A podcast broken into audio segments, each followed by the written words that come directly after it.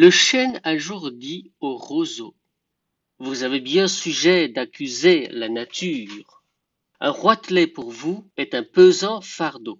Le moindre vent, qui d'aventure fait rider la face de l'eau, vous oblige à baisser la tête. Cependant, comme mon front au caucase pareil, non content d'arrêter les rayons du soleil, brave l'effort de la tempête. Tout vous est aquilon, tout me semble zéphyr. Encore, si vous naissiez à l'abri du feuillage dont je couvre le voisinage, vous n'auriez pas tant à souffrir. Je vous défendrais de l'orage, mais vous naissiez, le plus souvent, sur les humides bords des royaumes du vent. La nature envers vous me semble bien injuste. Votre compassion, lui répondit l'arbuste, part d'un bon nature. Mais quittez ce souci. Les vents me sont moins qu'à vous redoutables.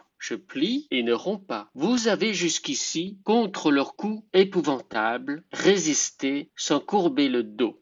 Mais attendons la fin, comme il disait ces mots. Du bout de l'horizon accourt avec furie le plus terrible des enfants que le nord eût porté jusque-là dans ses flancs. L'arbre tient bon, le roseau plie. Le vent redouble ses efforts et fait si bien qu'il déracine celui de qui la tête au ciel était voisine et dont les pieds touchaient à l'empire des morts.